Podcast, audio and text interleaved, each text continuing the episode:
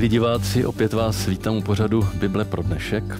Věčné evangelium to bylo téma našeho posledního setkání. Zabývali jsme se prvními slovy knihy Zjevení a potom poselstvím anděla, který nese dobrou zprávu všem lidem. Téma pro tento týden bylo Bojte se Boha a vzdejte mu čest. Ale co to znamená? Jak máme Bohu vzdávat čest? Pojďme nad tím společně přemýšlet.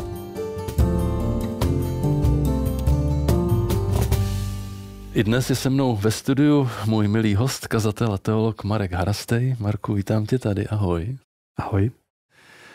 Eh, tři předchozí setkání jsme věnovali hlavně kontextu eh, toho takzvaného trojandělského poselství, tím, co mu tedy předchází, co následuje. A nyní otevíráme samotný text eh, tohoto poselství. Je to text, který pro adventisty sedmého dne je velmi důležitý, zásadní, je vlastně součástí věroučných článků naší církve. A proto bych se tě rád na začátku zeptal, vlastně proč, co, co je na tom textu tak, tak zvláštního, tak specifického, že se k němu znovu a znovu vracíme a konec konců ho dneska studujeme. Jo, jo. Ty důvody jsou dva. Ten první důvod je ten, že je to jeden z mála biblických textů, kde my jsme primárními adresáty toho, toho textu. Eh, my samozřejmě věříme, tak jak říká poštol Pavel v první Timoteovi, že veškeré písmo je vhodné k učení, k napomínání a tak dále. Takže věříme, že celá Bible je pro nás určená, ale musíme říct, že podstatné části Bible jsou adresovány někomu jinému, než jsme my, třeba lidu starého zákona, a když to čteme, tak pouze analogicky na sebe vztahujeme ty příběhy a poučení z nich, která z toho vyplývají, nebo ty principy. Eh, v Biblii je ale pouze několik málo textů a toto je jeden z nich, které jsou přímo mířeny pro lidi, kteří žijí v poslední době, což věříme, že jsme my, a které jsou těmto lidem určeny a mají k ním promlouvat. A tohle je jeden z těch textů. Takže ten první důvod je, že to je pro nás to slovo. No a ten druhý důvod je, že je to něco, co my máme hlásat. Tady si možná dovolím jednu věc, kterou jsme přeskočili v těch prvních třech lekcích a možná jsme ji měli říct, eh, a to je, kdo jsou ty tři andělé vlastně. Mm-hmm. Protože samozřejmě tam je řecké slovo anděl, angelon, posel, a my někdy máme stereotypní představu, že si představíme nějakou tu duchovní bytost nebo zlidověle tu bytost skřídli, že ta to má prostě jako někde zvěstovat. Uh, ale jsme v knize zjevení. Kniha zjevení se vyjadřuje v symbolech. A proto bychom si měli klást otázku, co to je ten anděl. Uh, v, obecně v Novém zákoně slovíčko angelon není výsadní, uh, že by bylo používáno pro duchovní bytosti. Mm-hmm. Například Galackým 4.14 to Pavel vztahuje na sebe. O sobě mluví jako o andělovi, přitom víme, že byl člověk. Lukáš 7.24 se mluví o poslech, který přišli za Ježíšem, že to byli andělé, přitom zase víme, že to byli lidé. Možná nejvýznamnější pro to naše studium Matouš 11.10, kde se mluví o Janu Křtiteli, že byl anděl, který měl připravit cestu páně. My vlastně analogicky děláme poselství Jana Křtitele, připravujeme cestu pro druhý příchod Ježíše Krista a opět je tady ve zjevení napsáno, že jsou to tři anděle. Eh, když se podíváme do Evangelií, Matouš 24. kapitola, tam je napsáno, že hlásat evangelium je úkol, který Bůh svěřil lidem. A mhm. jestli je tady napsáno, že eh, ty andělé nesou evangelium, tak vlastně plní úkol, který, který jsme dostali my jako lidé. Mm-hmm. Možná jenom tak na okraj, kdyby náhodou my jako lidé jsme selhali, tak v záloze jako druhá varianta podle Lukáše 1940 je kamení. Tam je napsáno, když vy nebudete hlásat, tak kamení. Takže andělé jsou případně až třetí na řadě. Takže ten anděl, který to zvěstuje, to jsme my. To jsme vlastně my, jako ti lidé žijící v poslední době, kteří poznali Pána Ježíše. My máme nést to evangelium a zvěstovat. Mm-hmm. A máme ho zvěstovat výrazně. To už je ten začátek toho textu, který dnes budeme se s ním zabývat. Tam je napsáno volal mocným hlasem. Nemusíte umět řečsky. Tam je napsáno uh, fone mega, megalé. Když to přeložíme megafone, jo, zesilovač prostě. Takže má to být řečeno hodně zesíleně tohle. To má to být řečeno hodně nahlas, hmm. hodně důrazně, aby to všichni mohli zaslechnout. Takže tohle je výjimečnost toho textu, proto ho studujeme. Pojďme si přečíst, co vlastně ten anděl tím mocným hlasem volal. Bojte se Boha a vzdejte mu čest, neboť nastala hodina jeho soudu. Poklekněte před tím, kdo učinil nebe, zemi, moře i prameny vod. Takže to je ten sedmý verš 14. kapitoly zjevení. Když čteme tato slova, tak eh, asi většina křesťanů chápe, že bojte se Boha neznamená mějte z Boha strach. Nevěříme v Boha, před kterým bychom se měli třást strachy. Z Bible víme, že nás Bůh miluje, ale co to tedy znamená? Jak to přeložit jinak? Nebo no a co když to znamená, říct? že máme mít z Boha strach? No tak jsem zvědavý, povídej. Řeckýna tam používá slovíčko phobé, což znamená mít strach. Mm-hmm. Velice často se tenhle text vykládá a v těch komentářích často je napsáno eh, mějte z Boha strach, to je ve významu mějte k Bohu úctu.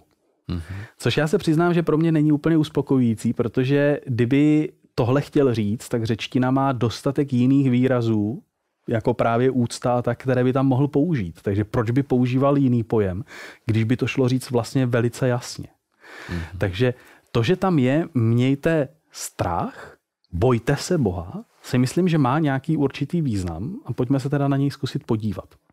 Hmm. Dovolím si nejdřív na úvod říct pár slov obecně o strachu. Strach je emoce, je to emoce, kterou všichni dobře známe.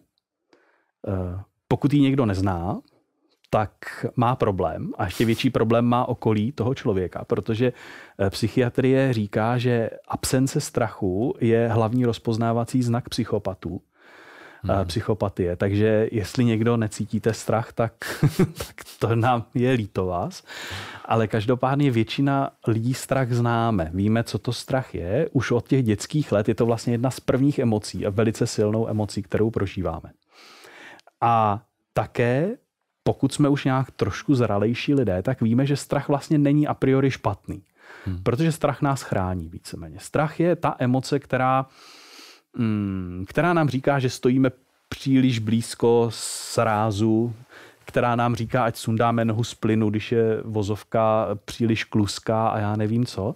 Prostě strach je určitá eh, emoce, něco, co nás má chránit tam, kde vycítíme nějaké nebezpečí. Samozřejmě problém je, když se ten strach jako vymkne kontrole, je ho už příliš mnoho, a to jsou potom všechny možné ty úzkosti a fobie a tak, kterých dneska je tolik. Říká se, že tohle století bude nazváno stoletím strachu, protože prožíváme tolik různých strachů, obav a úzkostí. Ale to, co my bychom si měli zapamatovat, že strach není a priori špatná věc. No a pojďme se tedy podívat, co vlastně říká Bible o strachu. Bible eh, používá bát se Boha jako určitý takový terminus technicus pro věřící lidi. To je mhm. vlastně obrat, který starý zákon využívá celkem často. A já jsem vybral tady čtyři texty, které o tom mluví a které možná nám trochu jako odhalují, co je, co je obsahem toho bát se Boha. Přísloví 9.10 říká, začátek moudrosti je bázeň před hospodinem a poznat svatého je rozumnost. Začátek moudrosti je bát se Boha. Mm-hmm. Jeremiáš 32.40 říká, uzavřu s nimi smlouvu věčnou že už jim nepřestanu prokazovat dobro. Do jejich srdcí dám bázeň přede mnou, aby ode mne neodstupovali. Ten text říká, jestli jsme, jestli jsme si dobře všimli, že tu, ten strach z Boha, bázeň z Boha nám vkládá do srdce Pán Bůh. Je to boží dar, když člověk má bázeň před Bohem. Uh, Exodus 20. kapitola 19. až 20. verš. Exodus 20. kapitola, to známe, to, jsou, to je hmm. desatero. Tohle je vlastně text, který zazní hned za tím desaterem. Řekli Mojžíšovi, mluv s námi ty a budeme poslouchat. Bůh, Bůh ať s námi nemluví, abychom nezemřeli. Mojžíš lidu odpověděl, nebojte se. Bůh přišel proto, aby vás vyzkoušel, aby bylo zřejmé, že se ho budete bát a přestanete hřešit. Ta věta v češtině je hrozně krásná. Nebojte se, Bůh přišel proto, abyste se ho začali bát. Eh, v té hebrejštině tam není dvakrát to stejné slovo, tam je mějte odvahu, jo, nebo něco mhm. takového. Mm-hmm. Bůh přišel proto, abyste se ho začali bát. Což je ale moc hezký. Tam je napsáno, že vlastně k tomu, abychom se báli Boha, potřebujeme odvahu. Člověk, aby se mohl začít bát Boha, tak k tomu potřebuje nejdřív sebrat odvahu. Mm-hmm. No a Deuteronomium 10. kapitola 12. až 13. verš, to je taková, bychom mohli říct definice, co to znamená bát se Boha. Nyní tedy Izraeli, co od tebe požaduje hospodin tvůj Bůh? Jen aby, aby se zbál hospodina svého Boha. Chodil po všech jeho cestách, miloval ho, sloužil hospodinu svému Bohu celým svým srdcem a celou svou duší, aby zdbal na hospodinova přikázání a nařízení, která ti dnes udílím, aby s tebou bylo dobře.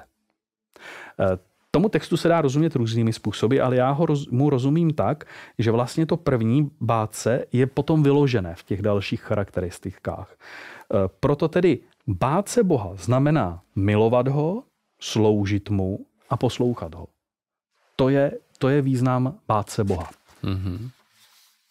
Jelikož jsme řekli, že zjevení je zjevení Ježíše Krista, že nám odhaluje Ježíše Krista, nebo Ježíš Kristus je, eh, je jeho autor, tak ještě jsem vybral jeden, myslím si, že velice důležitý text, který nám, eh, kde Ježíš Kristus mluví o tom, co to znamená bát se Boha.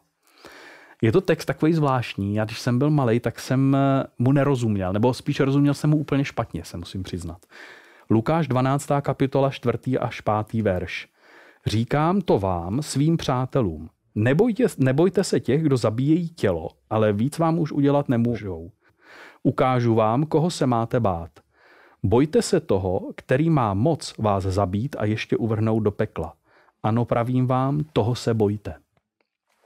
Já když jsem byl malý a četl jsem to, tak jsem tomu rozuměl tak, nebojte se těch, kdo zabíjejí tělo. Dobře, takže jako nebojte se lidí, mm-hmm. ale bojte se toho, který má moc vás zabít a ještě uvrhnout do pekla.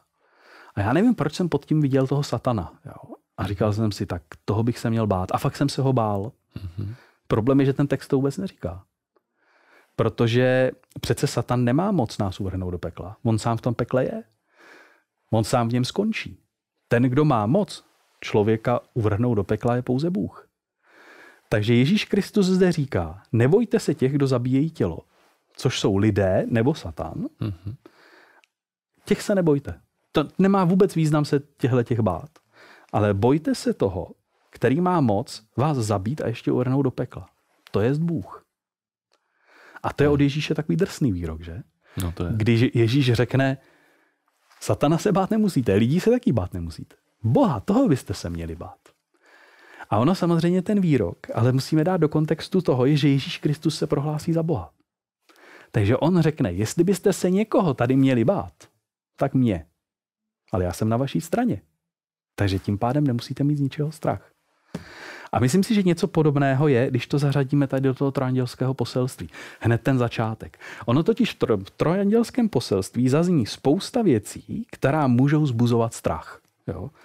Šelma, soud, ďábel, antikrist, pronásledování, nedělní zákon, věčné zatracení. Jo? Z toho jezdí mráz po zádech. A jakoby Bůh na začátku řekne, bojte se Boha. Neboli z tohohle nemusíte mít strach. Jestli z něčeho chcete mít strach, tak z Boha. Z toho by byl důvod mít strach. Ale ten je na vaší straně. Takže z čeho pak mít strach? Takhle rozumím tomu, bojte se Boha. Mm-hmm. Díky, Marku. E, myslím, že máme nad čím přemýšlet a, promýšlet e, ty texty, které jsme možná do dneska tak jako obrušovali ty hrany. jak má člověk vzdát čest Bohu? Jak se to dělá? To je další těžká otázka. Řecké doxa znamená sláva, čest, chvála a je to poměrně hodně frekventované slovo v Novém zákoně i v té řecké verzi Starého zákona v Septuagintě.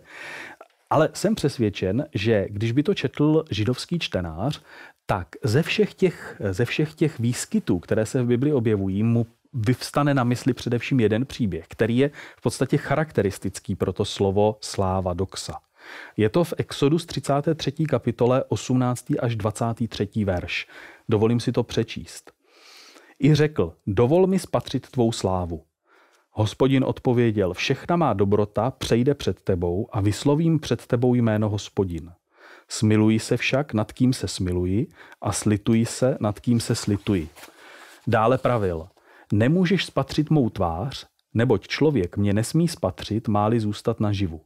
Hospodin pravil, hle, u mne je místo, postav se na skálu, až tudy půjde moje sláva, postavím tě do skalní rozsedliny a zakryj tě svou dlaní, dokud nepřejdu.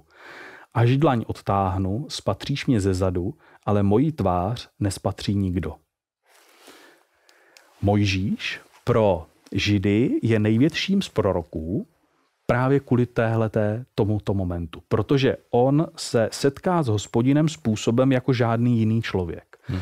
A proto vlastně v takové té pomyslené jako hierarchii důležitosti těch biblických postav ten Mojžíš stál nejvýš, protože on vlastně spatřil tu boží slávu. To, co je na tom textu zajímavé, je, že hospodinova sláva je zde spojená s božím jménem.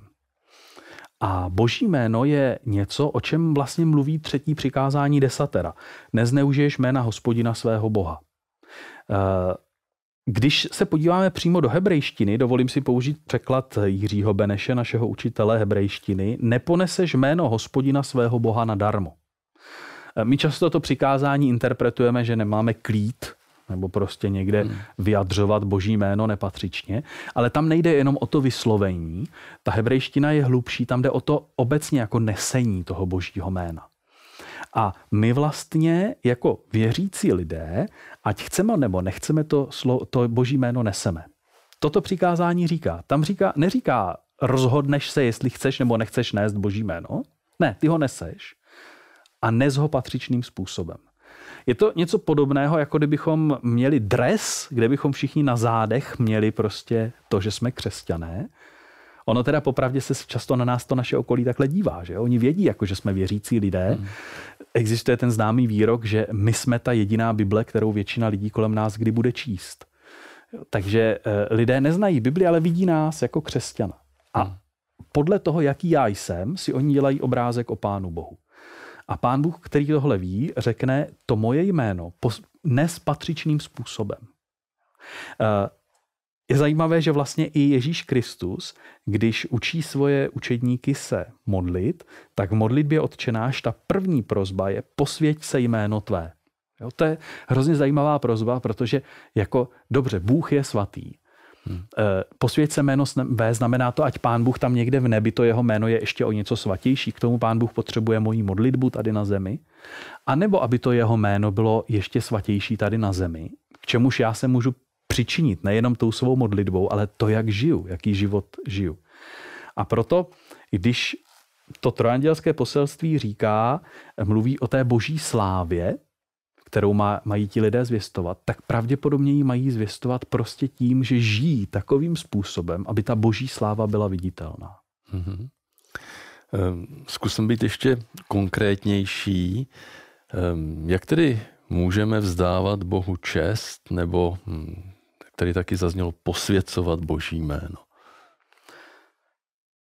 Já si dovolím se ještě vrátit k tomu exodu, Mm-hmm. Tam asi to známe ten příběh ve 34. kapitole se eh, vypráví vlastně taková jako kauza, že ten Mojžíš, když se vracel z toho setkání s hospodinem, že mu zářila tvář. Mm-hmm. Že mu zářila tak, že si ji musel zakrývat šátkem. Protože prostě z jeho tváře bylo patrné, že on se setkal s tím hospodinem. Uh, já si myslím, že to je moc hezká ilustrace spirituality. Vzdávat Bohu slávu, vzdávat Bohu čest. Eh, já tomu rozumím tak, že to znamená, že by se na nás měla odrážet ta boží sláva. To, že my žijeme s Bohem, by mělo být na nás viditelné. Mm-hmm. Když už jsme, eh, Marku, takhle nakročili do toho textu, bojte se Boha, vzdejte mu čest a poklekněte před tím eh, a tak dále. Mají tyto tři výzvy nějakou souvislost? Já se domnívám, že ano. Eh, zatímco, když se bavíme o tom bojte se, tak to jakoby zasahuje především naše emoce, jak, jak jakoby prožíváme ten vztah s Pánem Bohem. Eh, vzdejte čest, bychom mohli říct, že to zasahuje jakoby způsob našeho přemýšlení a poklekněte, to je vlastně určitý nějaký náš postoj jako životní. Mhm. Eh, to, co je ale jakoby nejzřetelnější, je to, že vlastně tyhle ty tři slova, nebo tyhle ty tři slovesa se nějakým způsobem odrážejí ve zjevení 13. kapitole 5. až 9. verš. To je ten text, který předchází zjevení 14. kapitole. A tam já si dovolím přečíst ten pátý až devátý verš. Tam se mluví o té šelmě a je napsáno, a bylo jí dáno, aby mluvila pišně a rouhavě a měla moc po 42 měsíce.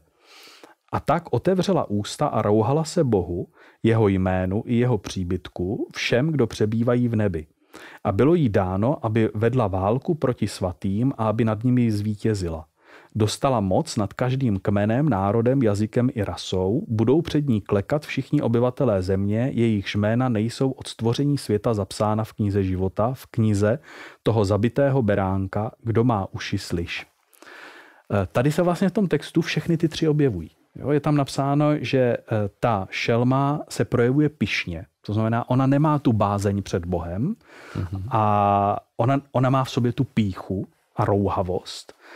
Potom vlastně ona uráží a e, snižuje boží jméno, takže neprojevuje tu čest Bohu, ale naopak haní tu boží, to boží jméno a nutí lidi, aby klekali před ní, místo aby klekali před Bohem.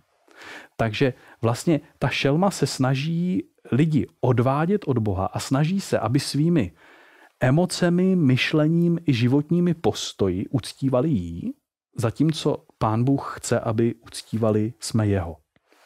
Mm-hmm. Ono obecně, my vlastně jako lidi máme víc těchto těch složek. Máme naše emoce, máme naše myšlení, máme naše životní postoje a máme naše chování. A my od té chvíle, kdy jsme začali vyrůstat jako děti, tak se setkáváme s tím, že se někdo snaží regulovat naše chování. Vemte, nikdo netrestá dítě za to, eh, ty jsi smyslel něco, nebo bylo by to divný, kdyby rodiče za to jako to dítě trestali, ale ty jsi něco udělal. Že? A vlastně v tom dítěti vybudujeme, a my jsme si to všichni v sobě vybudovali, že to, na čem záleží, je to, co uděláme. To, co si myslíme, to, co vevnitř prožíváme, to je naše věc, do toho ty ostatní jako nevidí a máme pocit, že na tom vlastně nezáleží. Ale záleží na tom, co teda jako nakonec uděláme, co z nás vypadne. Mm-hmm. Problém je, že na tom vlastně nezáleží. Protože to, co z nás vypadne, je produkt toho, co máme vevnitř. A Ježíš Kristus nás takhle snaží se učit a říká, důležité je to, co je ve vás. Protože to, co roste, vždycky roste pouze z toho, co, co je vevnitř v tom člověku. Když se podíváme na Ježíšovo poselství, tak čteme v evangelích, že on chodil a učil a to jeho poselství bylo naplnil se čas, přiblížilo se království boží, čiňte pokání a věřte evangeliu. Čiňte pokání, řecké slovo metanoja, měnit smýšlení. Když Ježíš chodil po hléhle zemi, tak učil lidi, aby měnili způsob, jak o věcech přemýšlejí. Ne, že by mu nezáleželo na tom, aby změnili i způsob, jak dělají ty věci. Ale on věděl, že jestli má přijít nějaká změna, musí přijít tím, že začnou jinak přemýšlet. Hmm. A stejně tak tady ve zjevení to, o co Ježíši jde, primárně jde mu o to, abychom změnili svůj postoj k Bohu. Abychom projevovali úctu jemu a ne šelmě, aby naše životní postoje směřovaly k Bohu a ne k té šelmě. Naše chování jsou už produkty toho, co máme v sobě vevnitř.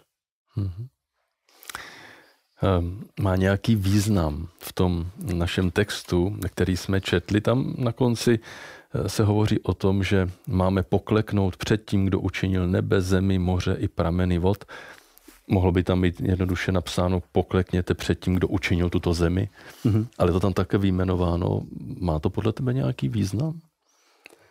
Má to hned několik významů a my se teda k některým ještě při dalších setkáních budeme vracet, protože za prvé je to zřetelný odkaz na Boha jako na stvořitele. Eh, je to mm, projev nebo taková výzva k úctě k přírodě, kterou by měl člověk projevovat. Je to přímá citace čtvrtého přikázání, což také bude pro nás důležité. Ale já bych chtěl možná teď se věnovat jedné oblasti, která je jakoby trošku, trošku bokem někdy, mm-hmm. ale přitom je taky důležitá. Eh, jestli Fone megale, velice nahlas, má zaznít trojandělské poselství všem lidem všech národů, jazyků, ras a tak dále, tak mezi tím logicky jsou i lidi, kteří nejsou křesťané, nebo křesťanství vůbec neznají, nebo jsou prostě vyznavači úplně jiných náboženství a tak dále. A co s těmito lidmi? A uh, apoštol Pavel se téhle otázce věnuje v epištole Římanům a říká, to, co lze o Bohu poznat, je jim přístupné. Bůh jim to přece odhalil. Jeho věčnou moc a božství, které jsou neviditelné, lze totiž od stvoření světa vidět, když lidé přemýšlí o jeho díle. A e, tohle je text, který my používáme a který, ke kterému se vracíme, když přemýšlíme, co vlastně s lidma, kteří nikdy se o Ježíši nedoslechnou. Ani třeba kvůli kultuře, v které, v které žijí. Hmm. A vlastně Pavel říká, že i tito lidé mají možnost Boha poznat, i když žijí v kultuře, která jim toho Boha zastřela. Ale co jim nemůže zastřít, je ta příroda kolem nás, kterou oni vidí a díky ní se o něco o Pánu Bohu mohou učit. No a samozřejmě nemusí se to týkat jenom lidí, kteří Boha nepoznali. Může se to týkat i nás. Prožíváme teďka jarní měsíce, začíná se nám probouzet příroda, začíná být venku hezky a i my bychom měli přemýšlet o božím díle, které vidíme kolem nás, proto nás může učit o Bohu a to nás může přivádět blíž k Bohu. Takže já bych si přál, aby i to, co vidíme v těchto hezkých dnech kolem nás, aby nás to vedlo blíž k Bohu, abychom měli chuť před ním pokleknout a uctívat ho. Marko, já ti moc děkuju za tvoji ochotu posadit se se mnou tady před kamery a, a sdílet myšlenky, které, myslím si, nejenom pro mě byly velmi zajímavé a těším se za týden zase na viděnou. Děkuji. Jaké existují možnosti sdílet křesťanské hodnoty? Co třeba korespondenční kurzy? Středisko korespondenčních kurzů nabízí nově online kurzy, ale samozřejmě je možné stále studovat tradičně prostřednictvím pošty. Pomůžete nám s propagací kurzu Globální problémy? Jednou z možností je nechat pozvánky třeba v čekárně u svého lékaře. Samozřejmě můžete šířit celou naši nabídku kurzů i online. Odkaz na webové stránky poslat třeba e-mailem nebo sdílet na sociálních sítích. Děkujeme, že pomáháte sdílet Krista.